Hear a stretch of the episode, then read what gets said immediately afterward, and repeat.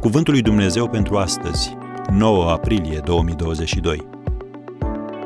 Cum să gestionăm neînțelegerile?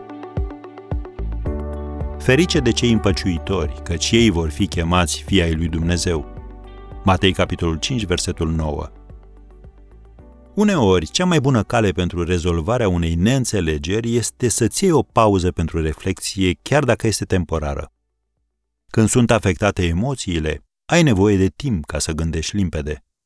Și Dumnezeu poate folosi acest timp de separare spre slava sa, la fel ca în cazul misionarilor Pavel și Barnaba.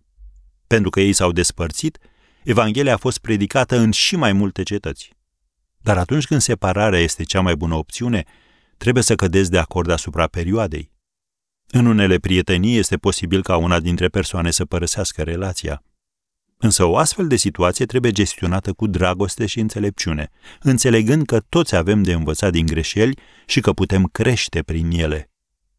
Mai târziu, Apostolul Pavel a scris în 2 Timotei 4, versetul 11, Ia pe Marcu și adul cu tine, căci el îmi este de folos pentru slujbă. Am încheiat citatul.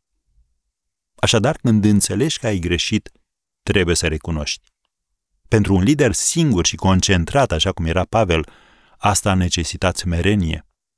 Într-adevăr, este o încurajare pentru noi să știm că o persoană atât de credincioasă și de strălucită cum era Pavel și-a putut regândi poziția și a putut ajunge la o concluzie diferită.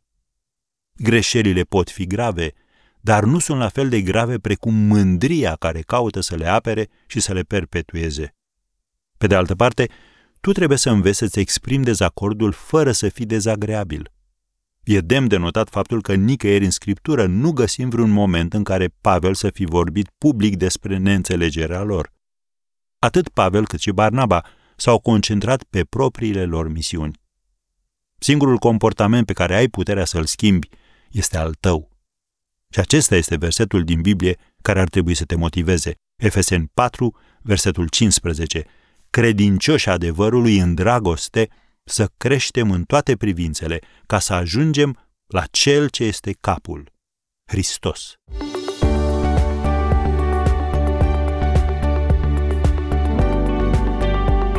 Ați ascultat Cuvântul lui Dumnezeu pentru astăzi, rubrica realizată în colaborare cu Fundația SER România.